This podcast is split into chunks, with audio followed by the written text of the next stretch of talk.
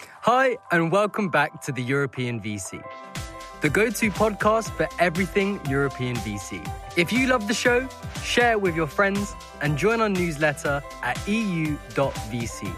Today, we're happy to welcome Alan, partner at Antler, a global early stage VC active in the major startup ecosystems across six continents. Alan has an extensive experience in building and scaling technology businesses. He was previously MD and co founder at Westwing, a home and living e commerce company and one of Europe's few e commerce IPOs of the past years.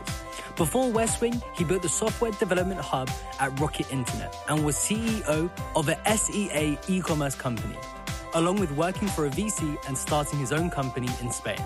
If you enjoy our content, do support us by hitting the follow button, giving us a review, and following the European VC on LinkedIn.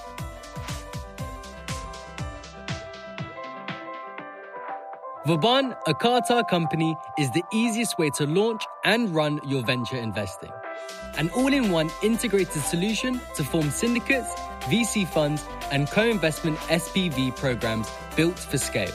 Supporting the next generation of global ventures from fundraising to exits, Vauban provides an automated back office, allowing their clients to focus on what matters finding the next unicorn and building their network. Vauban has facilitated over $1 billion of capital invested in companies such as Revolut, Bolt, and Airbnb. To learn more, please reach out at vauban.io forward slash EUVC. And don't forget to mention EUVC. The 15th of December is the day you need to have in mind. EUVC is hosting a webinar with Kathy, David, and Andreas. Kathy will show us how to approach PR as an individual and as a firm. Sign up at eu.vc forward slash events.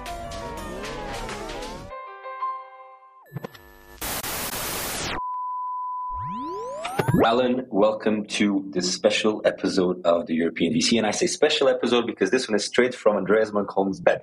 I'm kidding. Andreas is a bit sick, Alan, but we, we are fully dedicated to this. Welcome to the show. Yeah, I love the dedication. You'll never stop the hustle, guys exactly, exactly. And and and the cherry on top of it is that our, our audio, our, our podcast producer told us that the sound from Andreas's bed is actually better from his home office. So from now on, I think we're going to make it a, a, tradition. Andreas, what do you think about that one? I think it's the Sounds best. Terrible. Idea. Sounds like incredibly hard work. yeah, but I think it's the best idea ever, actually.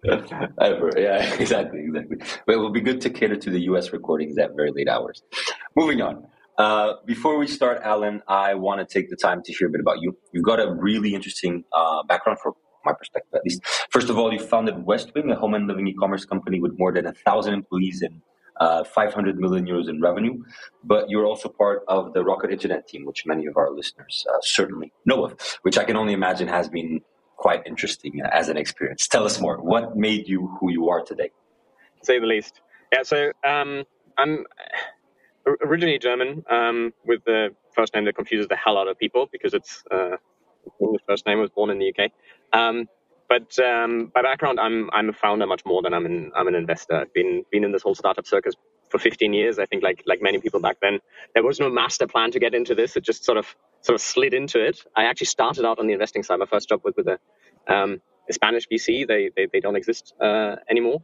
Um, and back then, I actually saw myself I'll never want to be an investor again. Uh, I felt actually, uh, I felt very drawn to the operational side. Um, felt that that's where my sweet spot. Uh, felt that's that the people that actually build shit get to have all the fun. Um, so um, started my first company in 2009 in Spain. Um, raised for what was then a lot of money. Um, and uh, not terribly surprisingly, crashed and burned spectacularly after about a year and a half.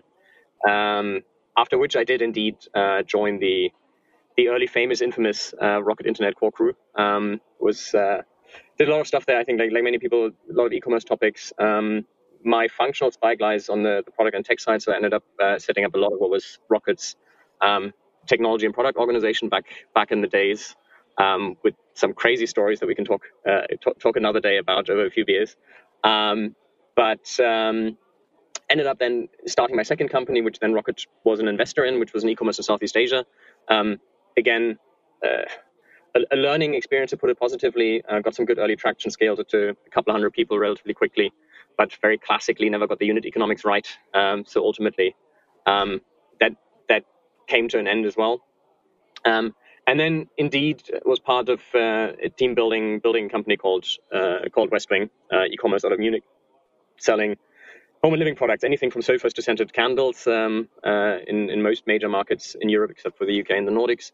Um, that was um, was quite the ride. Uh, lots of ups, ups uh, almost more downs, but ultimately went through went through an IPO four years ago, um, and then post IPO, for me personally, felt felt again more drawn to the to the early stages. Um, uh, and kind of when a company gets to a certain size, um, you spend uh, kind of the nature of what you do doesn't become any less challenging. I think quite the reverse, but um, it's very different. Um, and we got lucky in the sense that we that we had quite the the entrepreneurial culture at, at Westwing and kind of saw this this microcosm of the the the the um, the ecosystem flywheel really in action. We had a lot and a lot of early employees um, and people who went out to start their own companies. A number of them have built by now vastly more successful companies than Westwing ever was. So um, Eric from Scalable Capital used to run our German business. Um, one of the Personio founders uh, was uh, was in our team. Um, a, a, number of a number of really really great people that, that went through Westwing uh, at one point or another. Um, and there I really got onto onto the um, kind of back, back into the early stages, looking at other people um, building their companies, supporting from the sidelines, and then quite naturally a couple of years ago, um, switch sides and and really double down in, in what I see as, as kind of almost the, the institutionalization of the friends and family angel investing. But uh, we'll talk we'll talk a little bit more about that in a second, I gather.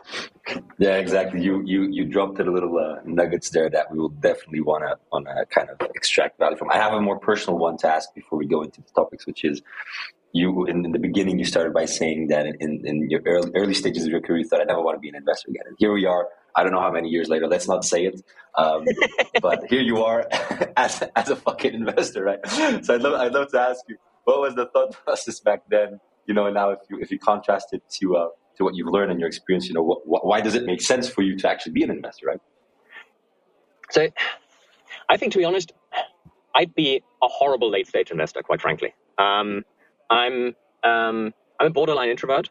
Um, playing the, the networking game isn't isn't my thing. Um, I love going deep. I, I, tend to be very operational, um, and so for me, really the, the insight that changed was the, the nature of the stage with what we do at Antler. Really, that kind of I think the when you're that first angel investor in a company and you're kind of almost that extension of the founder team, you're their early sparings partner, you go deep for hours at a time on a specific topic.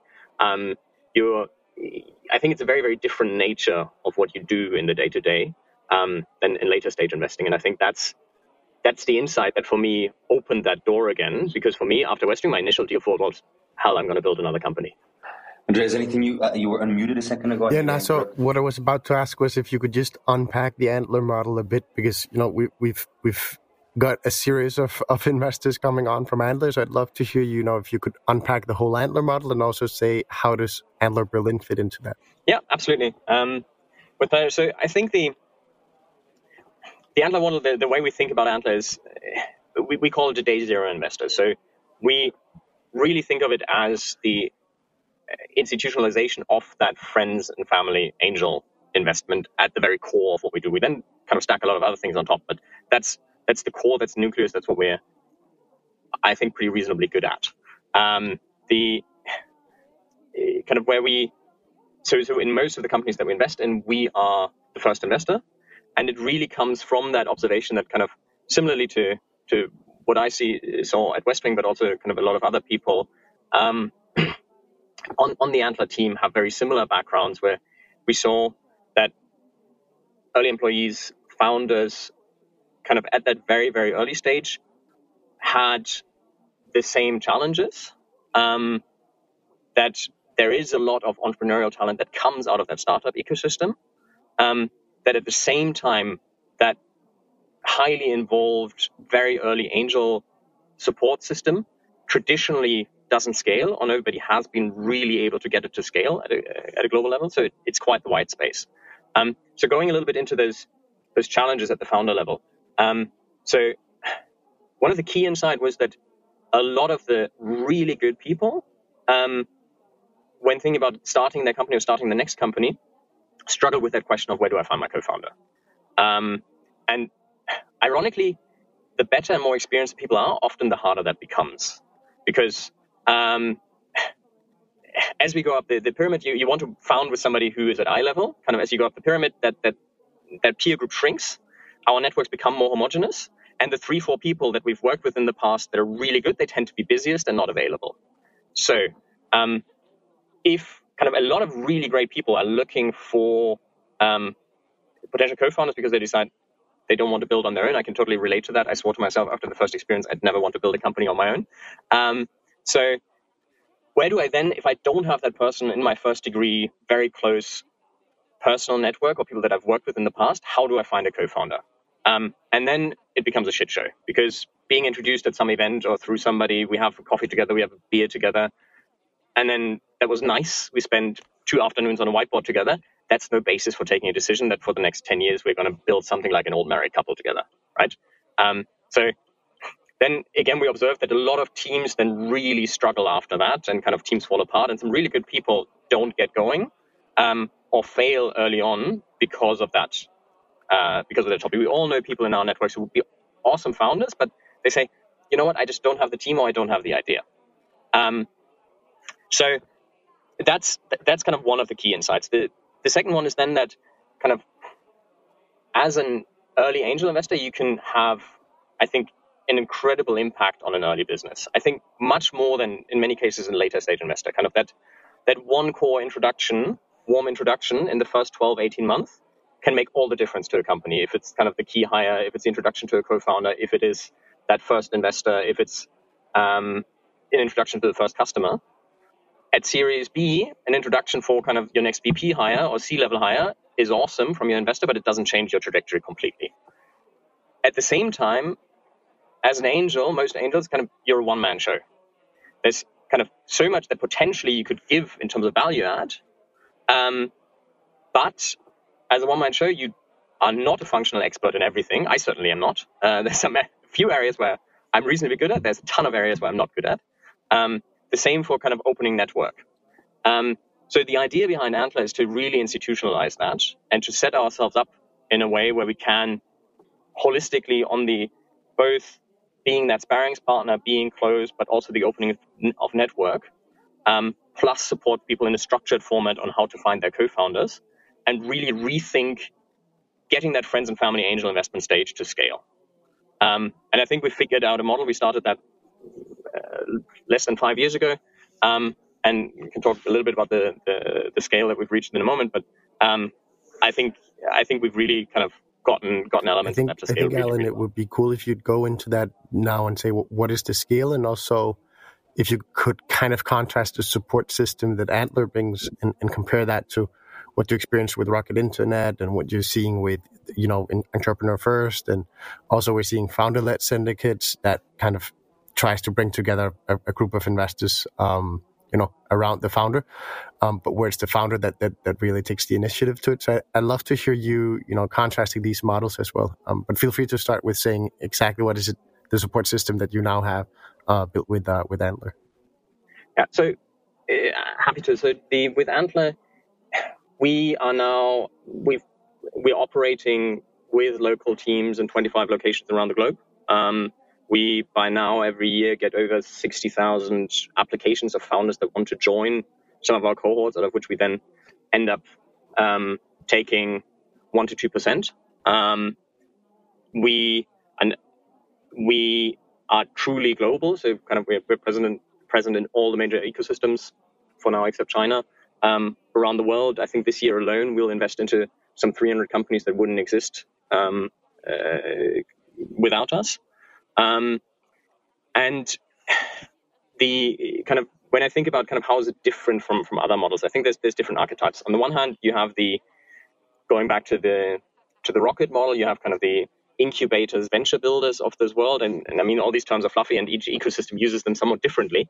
Um, but what I'm thinking about is the the models that um, where you have a highly involved investor that typically recruits founders to run businesses and often in their own ideas and takes a big chunk of the cap table in many cases. Certainly having been an, a, a, founder with Rocket, I can tell you that was the case.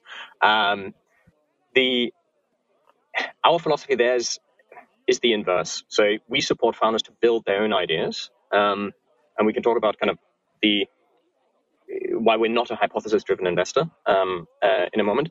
Um, and we help them sharpen their own ideas, and we support them in building their own. We, we look to invest in strong founder-led companies. We're a very clear minority investor who takes um, everywhere we operate around about a 10%. So kind of very, very clear. It's a larger angel ticket. Very clearly, we're the minority investor. We don't tell founders how to run their business. We're never going to fire a founder. That's kind of not, not our place and not something that we want to do. And we look to stay minority investors um, over the duration of how we work with uh, with companies. So I think that's the venture builder incubator type world.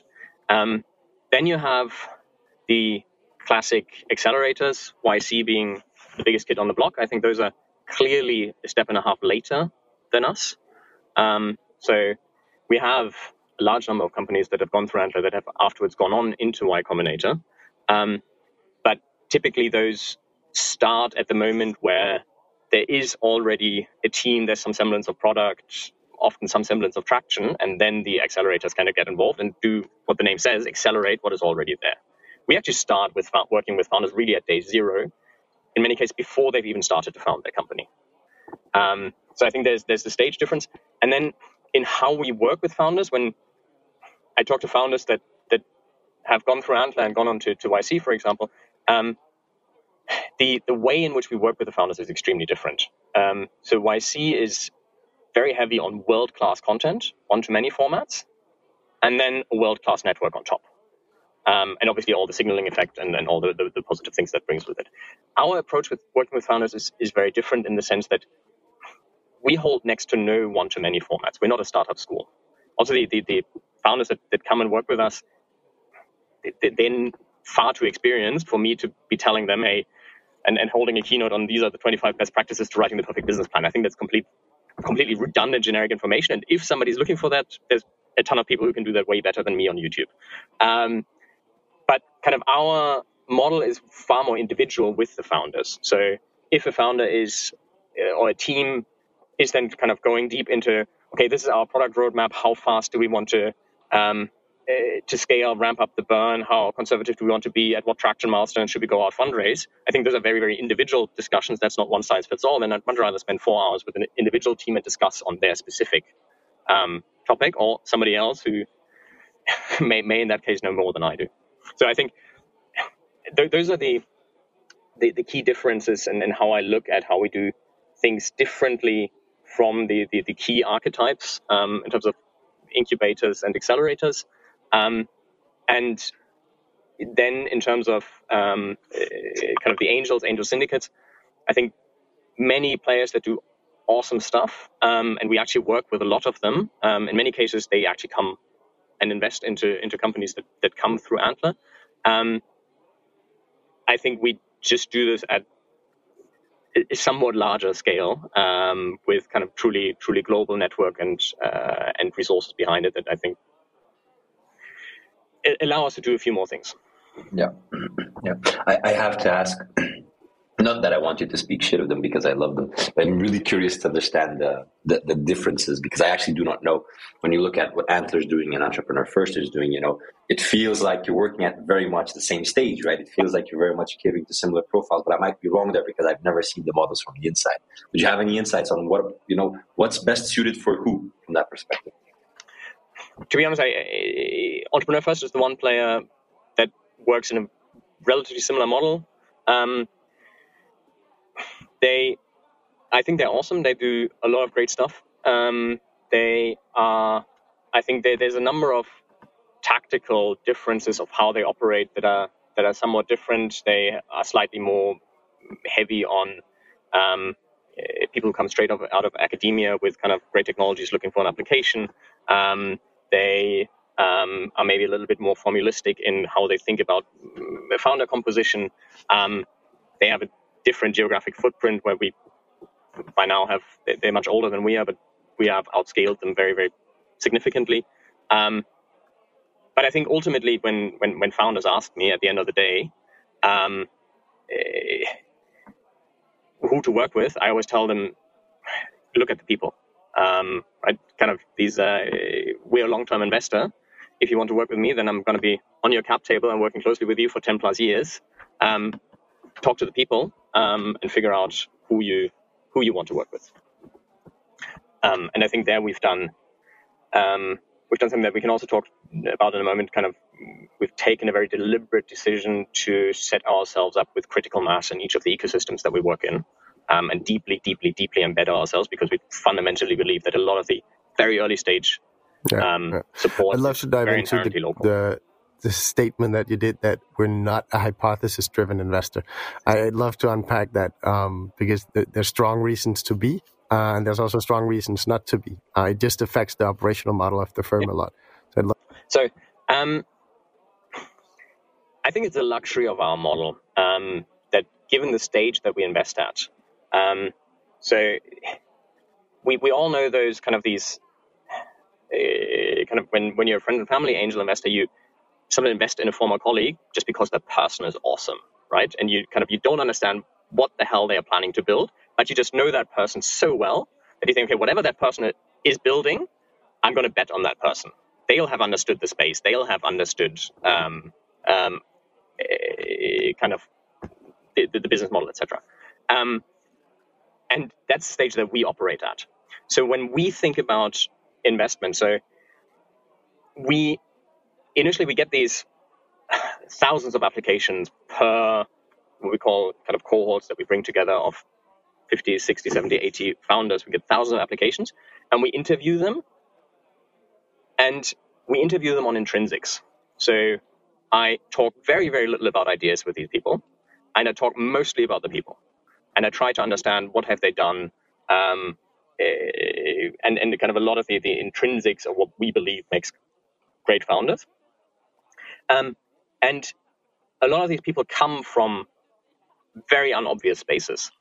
Um, and that's part of the beauty of the model that we have, that some of the best investments that we've made I think that kind of that hypothesis driven we would have never thought about. It's because a founder comes in with 12 years domain expertise in a specific area, has awesome network, has an insight, and brings that in, and we realize this is an awesome person.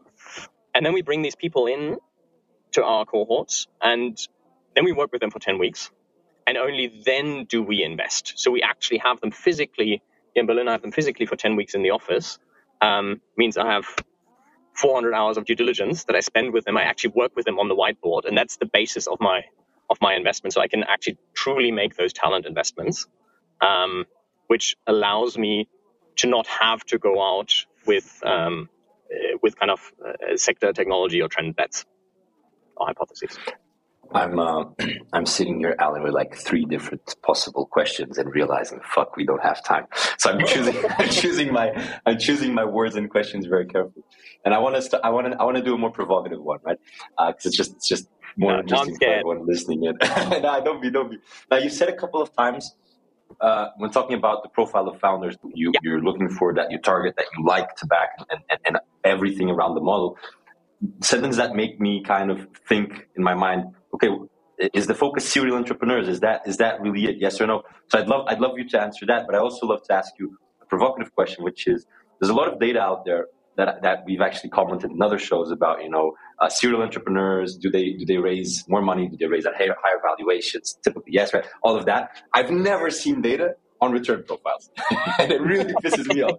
So, first question is, is is that is that like the type of profile that you guys add for love? Yes, no, not necessarily. And then do you have any data points on, you know, the return profile of serial entrepreneurs, or is it just a great way to get hyped up valuations that don't convert into results? I think uh, the, the answer is, is unfortunately, it depends. Um, so on average, the people that join an Antler cohort have globally around about 12 years work experience. So it's on average not your recent university graduates over half of the people that join have founded companies before. Some of them exited, some of them failed. Um, the, however, the variance is huge. So I have people in here with a couple of years work experience because we all know plenty of examples of companies where people no work experience have uh, have have built really great companies. Um, and then I have also people with 25 years work experience who kind of join uh, who join an Antler cohort. And um, we we look a lot at data. I mean, we, we, we, we can operate at, at a scale, I think, in terms of like the, the, the number of, of profiles that we see, the number of investments we make. Um, I think there's few people that, that operate at that scale. Um, the problem with looking at data is we're all in the business of looking for outliers, right? So that by definition, you need to be really careful with data that you don't optimize for averages, um, because then you then you can kill your outliers in there. Um, so when we think about um, eh, serial entrepreneurs, not serial entrepreneurs, I mean obviously taking in founders who have founded before that's tremendous experience advantage. Um, I think it also fact that these founders, I think, especially in the first couple of years, when it's all about kind of the, the, the further funding that you get is all on team or largely on team. Um, serial entrepreneurs just have a huge, huge, huge leg up. Um, which kind of, if you look full start to end, um, serial entrepreneurs versus non-serial entrepreneurs, obviously means their their chances of succeeding are significantly higher. Now, what does that mean for the early stage returns? I think is a very, very different question. I don't have the answer, quite frankly. I don't have a good statistic. Um, I know that we, again, we, we, we, we take profiles from both buckets. And uh, I'll just say, anyone listening in that has any interesting data on the topic, we'd love to look at it. I'm sure Alan would also love to, to receive it and look at it very critically. but uh, but uh, moving on, Andreas, uh, we're running a bit out of time. Is there any Alan, I'd maybe just like ask you if you could dive a bit into uh, the multiplier effect and the flywheel of serial entrepreneurs, because I know that that's a topic that's very close to our heart, and it's it's uh, it's tied also to the opening story that we had with uh, with Westwing. So I'd love to just hear you uh, lay out that story a bit for us. Yeah, I, I think it's it's it, it, it's one that is very very very apparent that kind of that flywheel of where it kind of uh, people who have worked early on or been part of the journey of a very successful company see um, a how it's done, but I think role models play a huge role, kind of seeing that it's doable. Um, so kind of then go out, start their own companies, um, and do so successfully. Um, and this this becomes this whole self compounding effect in ecosystems. I think we've seen this this over and over uh, around the world. Um, what I find super fascinating about these flywheel effects is how um, how localized they are to some extent. So how they happen within specific ecosystems. So how all of a sudden kind of it starts spinning with graduates from a specific university because already at um, at undergrad level, people all of a sudden see, oh, lots of people who've done exactly what I've done have been successful entrepreneurs. They all of a sudden graduate into this whole network of of, uh, of funding support um, expertise, um, and how other areas are completely untouched by that, and kind of how different maturities of this flywheel um, really determine our, our pace of innovation and, and to some extent kind of the, uh, I think the, um, the, the, the, success and growth of our economies. I'm super, super fascinated. We do, do a ton of, of stuff on this. And, um, and Alan didn't say this, but uh, Alan has actually put out a good article on this where he dives in on, on, on some of the data behind uh, uh, behind what he has seen in Berlin. So I think that that anyone hearing this and thinking this is a topic of interest, they should definitely go out and uh, check that article out. Yeah, we've we've we've we've done a bigger study on, on kind of the, the, the, the wider regional ecosystem, and I've done kind of a spotlight study on actually our own Westwing alumni. Um, when I looked at it um, for the 10 year anniversary since Westwing founding, by then the multiplier effect was roughly four to five x. So founders that had graduated out of Westwing had raised four to five x the amount of capital that we had ever raised at Westwing. Um, they were at that point employing five times the amount of people that we were employing at Westwing. Kind of that um, that that and that number has shot up in the last two years since I since I pulled those numbers. Um, so I think that's uh, super super fascinating and makes me makes me, despite everything that is going on in the current ecosystem environment, makes me a fundamental optimist um, because I think those forces, um, that fundamental shift is not going away and that undercurrent is staying. And I think I think it's actually a really important topic, right? Because it goes, it also impacts policy, right? And it re- really goes to show the impact of what venture, which ends up being a small industry after all, right? But the impact of venture, especially the early stage venture, can have in these ecosystems. And me coming from Lisbon, right, I've, I've seen it firsthand. I don't have the data, but I've seen it firsthand where we had very little entrepreneurial activity, and now we're having these, you know, these this first generation of founders. Some of them now raising funds, some of them doing a second, third venture, and that's exactly what you're describing, uh, but just in a different ecosystem. So it's, it's, it's, really important to shed light, and I'm really happy you have that data. So I'd invite everyone to check it out. Where, where can they find it, Alan? Is it available on your LinkedIn? On on, on, on my LinkedIn. On my LinkedIn, I'll yeah. pin it up on my LinkedIn uh, to the front so that people people find it easily. Beautiful, beautiful. Alan, before finishing this off with a quick fire round, I want to give you enough time to because we spoke a lot about the antler model but yep. there's the antler model, the antler ecosystem, and then there's antler Berlin, right? And I want to give you the, the, the, the, time to talk about antler Berlin specifically and what should people know about it and anyone listening in interested, what, what could they and should they do?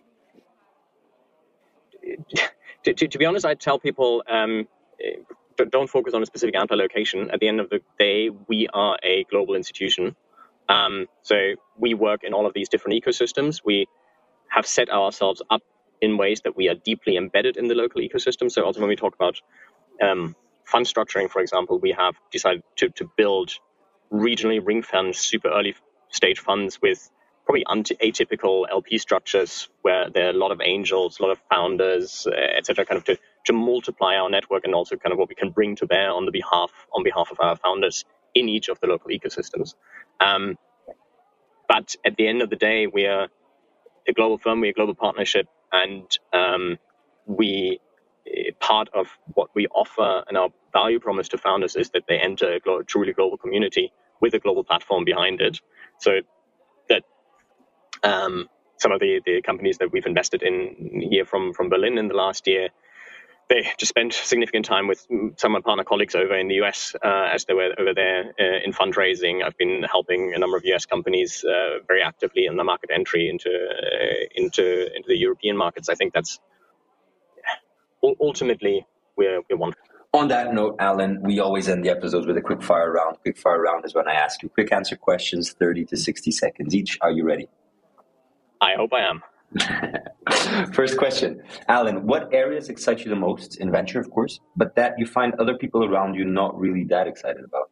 I think, to be honest, what I found um, almost counterintuitive in, in, in when entering venture is the fact that these we talked about these flywheels, how incredibly localized they are, um, and how much, to some extent, the, the venture industry is inward looking. No matter how you look at um, uh, how you look at the data, look at um, whenever you talk to an early stage uh, investor, ask them kind of what's the share of deals that you do that don't come through warm intros, right? Um, it's absolutely tiny. So the uh, kind of what excites me are also the talent opportunities outside of the traditional networks because there's world-class talent, world-class entrepreneurial talent and opportunities that in the our hype-driven uh, venture ecosystem that where people have to work thesis driven, where people have to work on their networks, um, just kind of don't come to bear. Um, and that's something that really excites me about how we are able to work with founders, that we can actually pull these into and enable them in the established venture ecosystem. I love how you literally answered two of the quick fire questions in one without realizing. So you just botched my section. Anyway, second question of the quick fire round. What's your uh, what are your top tips for emerging VCs who are fundraising? I think there's two tips that I would give, uh, acknowledging that I'm, I sure don't have the ultimate wisdom on this, but kind of the two things that come to mind are mind are number one, be differentiated uh, and have a clear story. I think there is so many ultimately undifferentiated funds um, that have very, very, very similar storylines, and the VC also return distribution is also a power law distribution where kind of few funds accumulate a lot of the returns in the entire industry. I think you need to be differentiated and you need to be able to tell that differentiated story. Um, and second, I think you need to be ready to work really bloody hard. Um, I think for, for a number of reasons. On the one hand, kind of established players have a lot of flywheel powers in their own favor. Um, so you need to be faster, you need to go the extra mile. And also, I see a number of people who kind of get into VC or get into investing after having worked really hard, after having been really successful, and see this kind of as the the cushioning out at the end of their career. I think if you want to be um, successful in this, it is bloody hard work and it's not a hobby. Alan, it's really interesting that you that you um, that you bring up that that point because we've been hammering down a bit that message in in in recent months, right? About are there too many GPs and emerging aspiring GPs out there? Are there too little? You know, what do you think about it? And exactly on the point that you said, the two points you bring up, right? It's it's it's about differentiation. You have to be highly differentiated, and it's not a fucking hobby. It's not a way to retire, right? And I think Europe has suffered a bit from that in the early days of venture, and I just hope that you know we can kill that. You want to comment on that? I think ultimately, at the end of the day, since this is a flywheel, every actor that comes to play is ultimately net positive on the ecosystem. Um, and yeah, I also don't want to come across as too negative. I think the vast majority are really, really good people. Um, and I think in the last, especially five years, the, the VC industry has matured a lot here in Europe and kind of a lot of firms have become more professional and, and new, really good players have, have, have come up. Um, but I think there is also that, that, that, yeah. uh, that flip side, and that is still quite apparent. Yeah. Alan, that brings us to the end of the episode. Thank you for joining us today. Thank you. No, thank, thank you so much. It's been a, a, a, real pleasure. I know we've been trying to set this up for over a year, um, and I'm so glad it finally happened. Uh, huge fan of the work that you're doing, and I think great all kind of the, the demystification that you bring into the VC ecosystem, the transparency that you're really creating in a very oblique uh, industry. Thanks so much for having me. It's been a real pleasure. Thank you for listening to this episode of the European VC, the go to podcast for everything European VC. If you love the show, share it with your friends and join our newsletter at eu.vc. Vauban, a Carta company, is the easiest way to launch and run your venture investing. An all in one integrated solution to form syndicates, VC funds, and co investment SPV programs built for scale. Supporting the next generation of global ventures from fundraising to exits, Vauban provides an automated back office, allowing their clients to focus on what matters, finding the next unicorn and building their network. Vauban has facilitated over $1 billion of capital invested in companies such as Revolut, Bolt, and Airbnb. To learn more, please reach out at vauban.io forward slash EUVC. And don't forget to mention EUVC. The 15th of December is the day you need to have in mind.